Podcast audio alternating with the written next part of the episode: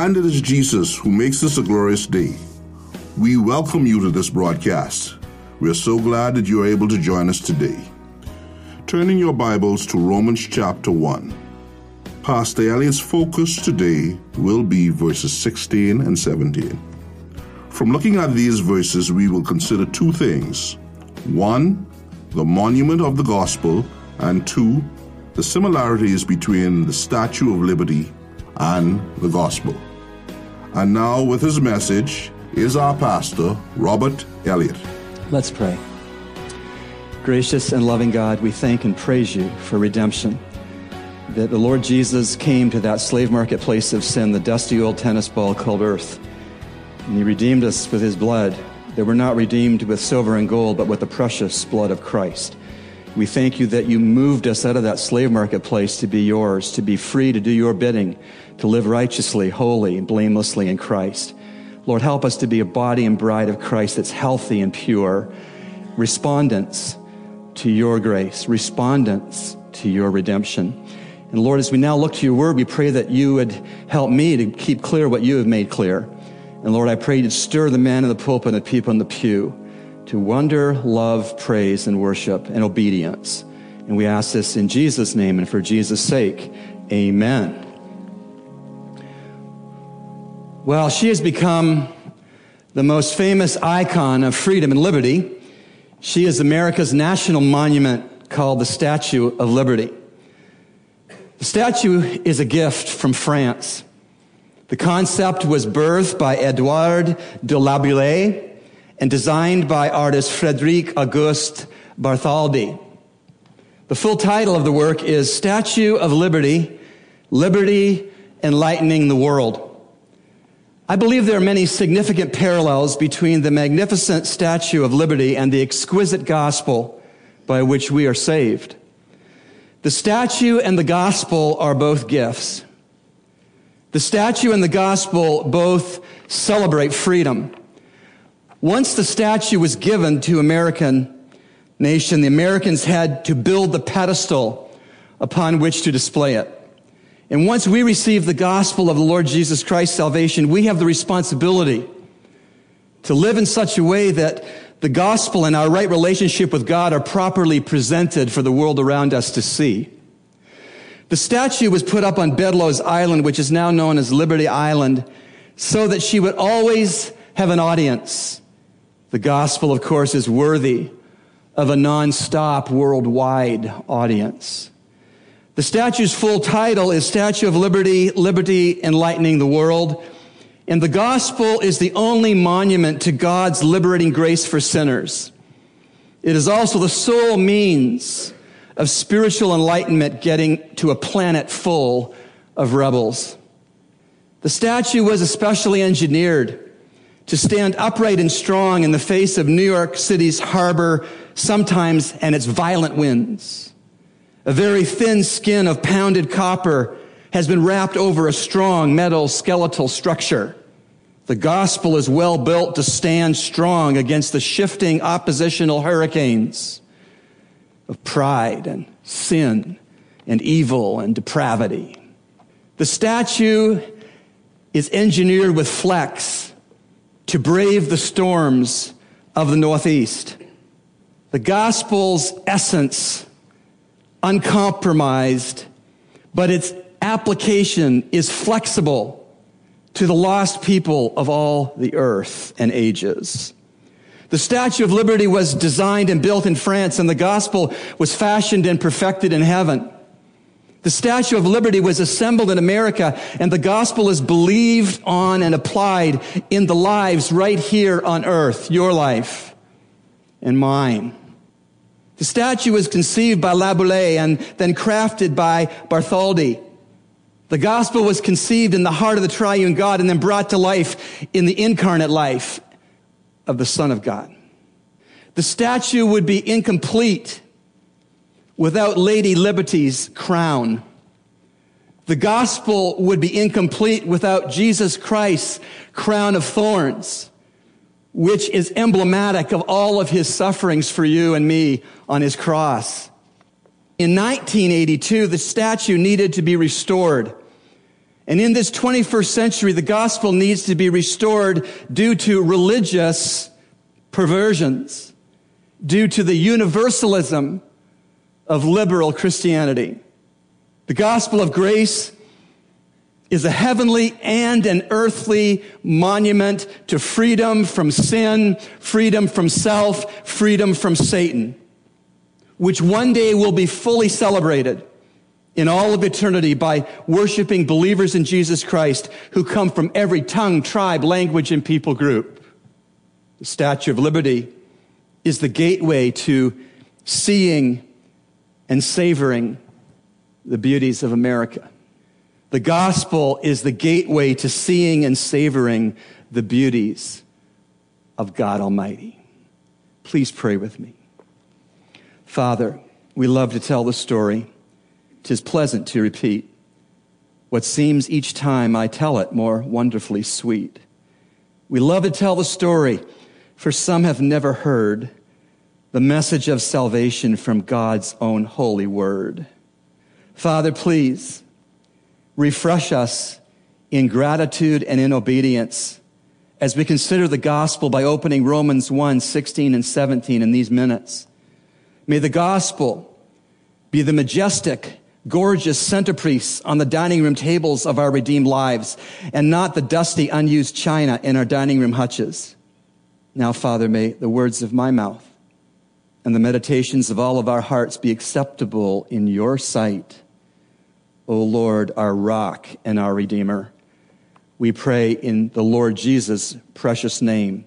Amen. The monument of the gospel, Romans 1 16 to 17, and I read, For I am not ashamed of the gospel, for it is the power of God for salvation to everyone who believes, to the Jew first and also to the Greek. For in it, the righteousness of God is revealed from faith to faith, as it is written, but the righteous man shall live by faith. I wonder why the apostle Paul would start those two sentences with the phrase, for I am not ashamed of the gospel. In verse 9, previous to these verses, he had asserted that his service to God was linked up to preaching the gospel. In verse 15, the verse that immediately precedes verse 16, Paul had mentioned his eagerness to preach the gospel to those who were in Rome. So in light of these past mentioned facts in the book of Romans chapter 3, why in the world would verse 16 begin with, for I am not ashamed of the gospel? Well, perhaps 1 Corinthians 1, 18 to 31 throws some light on how some people, maybe you, could possibly be ashamed of the gospel. 1 Corinthians 1 18 to 31. For the word of the cross is foolishness to those who are perishing. But to us who are being saved, it is the power of God. For it is written, I will destroy the wisdom of the wise, and the cleverness of the clever I will set aside. Where is the wise man? And where is the scribe? Where is the debater of this age? Has not God made foolish the wisdom of the world? For since the, in the wisdom of the world, the world through its wisdom did not come to know God, God was well pleased through the foolishness of the message preached to save those who believe. For indeed the Jews ask for signs and the Greeks search for wisdom, but we preach Christ crucified to the Jews a stumbling block and to the Gentiles foolishness, but to those who are the called, both the Jews and the Greeks, Christ, the power of God and the wisdom of God because the foolishness of God is wiser than men, and the weakness of God is stronger than men. For consider your calling, brethren, that there were not many wise according to the flesh, not many mighty, not many noble, but God has chosen the foolish things of the world to shame the wise. And God has chosen the weak things of the world to shame the things which are strong and the base things of the world and the despised God has chosen, the things that are not, so that he may nullify the things that are, so that no man may boast before God. But by his doing, you are in Christ Jesus, who became to us wisdom from God and righteousness and sanctification and redemption, so that, just as it is written, let him who boasts boast in the Lord. Yes, Paul begins verse 16 with the phrase, For I am not ashamed of the gospel. Thanks, Pastor Rob, for your message today. And now it's time for Youth Talk with Pastor Nicholas Rogers. Good morning. This is Pastor Nicholas, another edition of Youth Talk. And today we want to continue where we left off last week, and we, we talked about how um, God's letter to us, and it's a love letter, and how it shows us just the things, the truth is how God sent His Son to die for us so that He can have a relationship. And we look in Paul's letter to the to the church of Ephesus, and we see just how great and awesome our God is. And I, I want to read again. And, and last time we looked at it from the message. I want to just read it from that again so that we can look at how plain and how great and how awesome our God is. And it says in Ephesians chapter 1, verse 4, and like I said, this is from the message, which is a paraphrase, but this is what it says. Long before he laid down the earth's foundations, he had us in mind, had settled on us as the focus of his love, to be made whole and holy by his love. Long, long ago, he decided to adopt us into his family through Jesus Christ. What pleasure he took in planning this. He wanted us to enter into celebration of his lavish gift given by the hand of his beloved Son. Because of the sacrifice of the Messiah's blood poured out on the altar of the cross, we are a free people, free of penalties and punishment chalked up by our all of our misdeeds. And not just barely free either, abundantly free. He thought of everything, provided for everything we could possibly need. Letting us in on his plans he took such delight in making. He set it all before us in Christ. A long range plan in which everything we brought together and summed up in Him. Everything in deepest heaven, everything on planet Earth. It's in Christ that we found out who we are and what we are living for. Long before we first heard of Christ and got our hopes up, He had His eye on us, had designs on us for glorious living. Part of the overall purpose is working out in everything and everyone again, as we consider this and we consider how um, God's love for us from the beginning of time, He had the whole foundation, laid it out. Um, we see some things that God has done for us. The first thing we see in verse 4 is that He chose us. He chose us and, and, and He wants to use us. Um, as we consider that, and we consider just as when we think of our relationships and we think of for for us who you know are married, if you're listening, or those who you know even in a dating relationship, the thing that you know you're in a relationship with somebody and they chose to be in this relationship with you. This is what God's done for us. He chose to be in a relationship with us. We did nothing to desire this relationship, but He did it for us. Um, and when I consider that, and I consider that, you know, I want us to think of a couple of questions. How does that make you feel? to know that God chose you? And how would you, how what do you want to say to God? Do you, how do you show God your love and your your you know God I'm thankful for what you have done. We also see in this passage that he made us whole and holy. And he's continuing to work with us. As we think of verse 4, it says to be holy and blameless in love before him. Again, as we consider that, this is what God wants us. He wants us to be whole. We are whole in him. We're holy in Him. Does that mean that we don't sin? No, because we are sinful people, but we can be made whole. You know, there may be someone who is listening to this broadcast and sometimes you feel like, well, I'm missing something. I want to ask you, do you have a relationship with Christ? Because in Christ, we are made whole. We are put together. Um, imagine just a, a puzzle and, and you get to the whole puzzle and you get to the end and, you know, you have probably two or three pieces left, but you realize that I don't know where they are. That means that it's insufficient. It means that you can't complete it. It means that you have to look for some other way or, or it's no way of finishing the puzzle, it's incomplete. In Christ, we are made whole. And until we come relationship with Christ, we, we're still going to be missing things.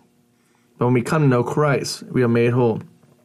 What else did God do for us? He adopted us as sons and daughters. Um, you know, for me, as I consider adoption, as I consider, you know, I have an adopted daughter, and I consider how that child, I look at her no different. And I think to myself, how the love I have for her, but the thing that God adopted me when I wanted nothing to do with Him. You know, I wanted to do my own thing. I wanted to do whatever it is. I wanted to pursue the world's desires, but He adopted me into His family. What a God that we serve. What a God that we can worship. What a God that shows so much profound love to us. He also died for you. As we consider the truth that it says he predestined us to be adopted sons through Jesus Christ for himself according to the good pleasure of his will to praise the glorious grace that he lavished on us in the beloved one. In him we have redemption through his blood, the forgiveness of our trespasses according to the riches of his grace. It's his blood. It's only because of what he did on the cross for our sins. As Jesus came to this earth and he died for our sins, his blood redeemed us and it forgave us. It's the only reason that we can have relationship with God. And when we consider that, it, it, it's amazing because I want to ask you a question. Would you die for someone who wanted nothing to do with you? Would you die for your enemy? Because in Romans it talks about how God sent his son to die for us when we wanted nothing to do with him. We were his enemies.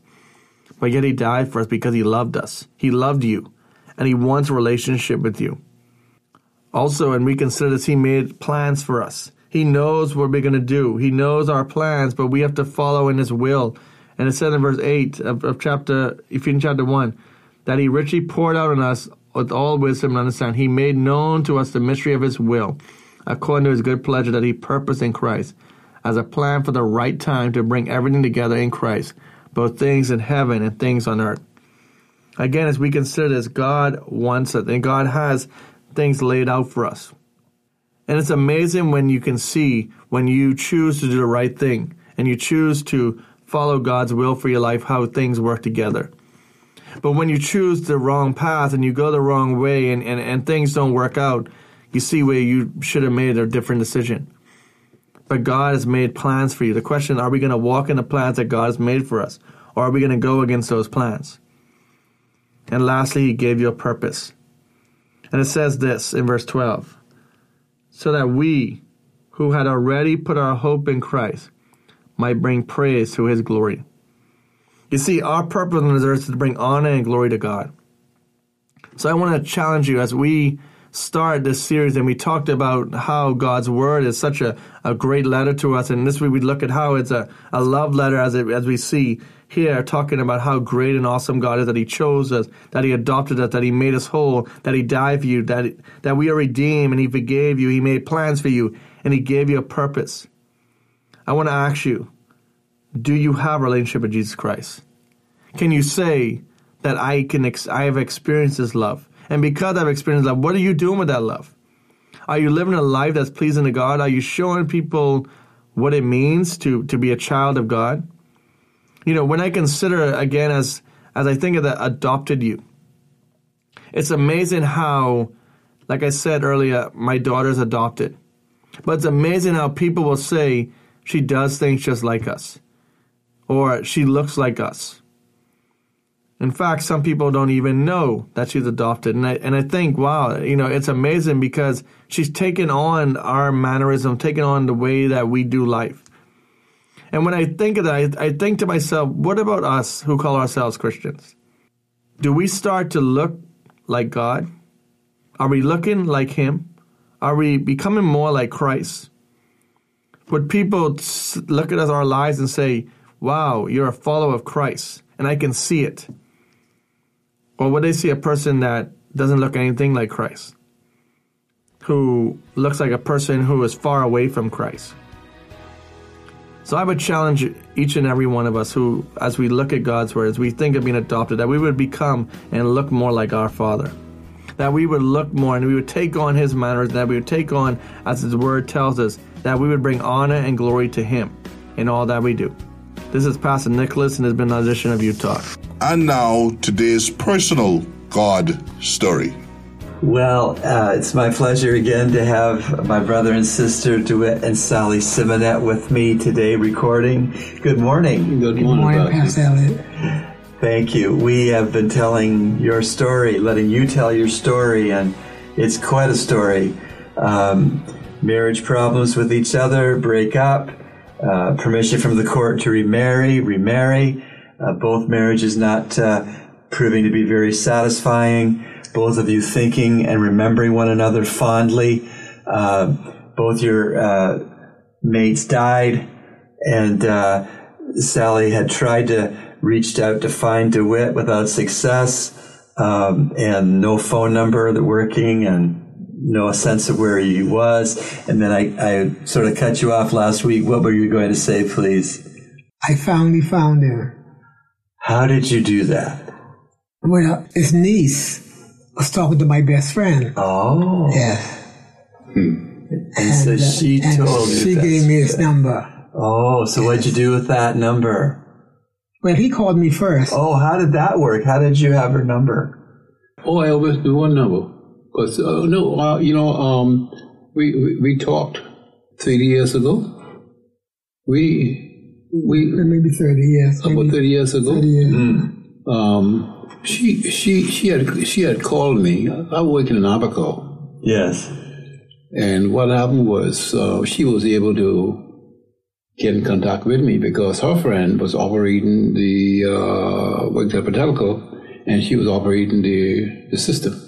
Okay. So um, this, this is Vashti. Oh, best time. Okay. So you finally Found got to talk. You found each other and you talked on the phone or in person? On the phone. On the phone. On phone. On the phone. And you I didn't know what he looked like. The, over 50 years, I didn't know.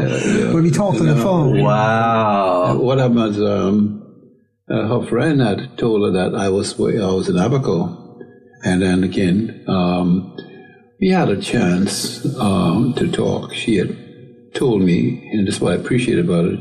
She told me that how sorry she was for what happened and what I went through, and asked me to forgive her, which I did.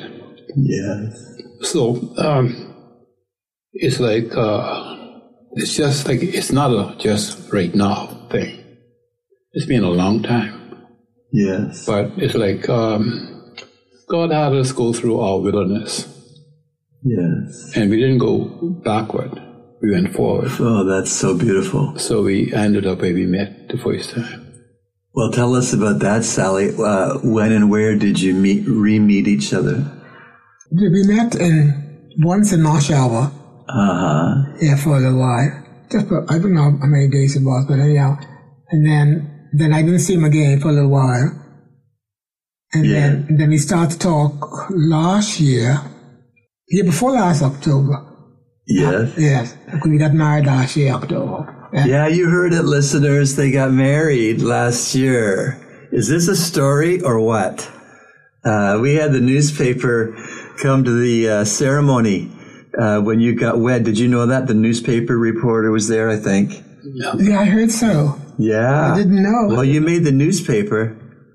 But uh, so when you started talking um, on the phone at first before you went to Marsh Harbor to meet him, Sally, Yeah. um, was it just sort of uh, catching up on the years apart, or was it other things you talked about?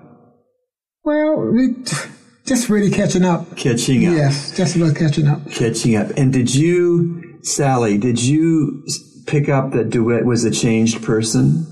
Yes. Uh huh. Yeah. How did you perceive him as being changed? Well, I did. I just with this conversation and the talking, and uh, I just had like a spirit. The Lord just gave me a, a comfort spirit that he was Comfortable, peaceful spirit. peaceful. Yeah. Beautiful. And Yeah. DeWitt, when you were talking to Sally on the phone and at Marsh Harbor, did you perceive that she had changed, been changed? Yes, because it's like I say to her now and to people, um, she she she may have a, a body may be old, but but but but it's a new Sa- Sally inside of there. You know, it's like a new engine and and, and a an antique.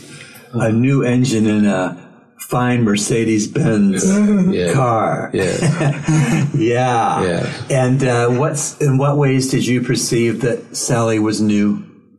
well, um, the motor is, is controlled by her. And, Her uh, speech was different. yeah, yeah, you know, um, she listened She better listen. She listens and um, she asks us my um, my opinions and things like that. And she's not the person that she was. That if it wasn't her way, it wasn't going to be no way. Very interesting. What would you say to the listener this morning who um, is married and, and sees a lot of what's wrong in their husband or their wife? Is there hope for things to change? Of course. Right. Yes. Yeah, because of Christ, right? Yeah, but because of God, there is hope. There is hope. But it has to be in Christ.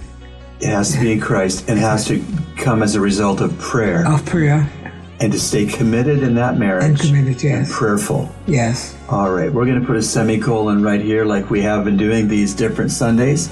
and Tell more of the story next time. Thank you so much for continuing to tell us your amazing story. Why don't we pray? Lord, your grace is amazing. Help us, whoever we are, wherever we are, to know that you're in the business of changing lives for the better. And we pray this in Jesus' name. Amen. Amen. You've been listening to Echoes of Calvary, a radio ministry of Calvary Bible Church, Nassau, Bahamas.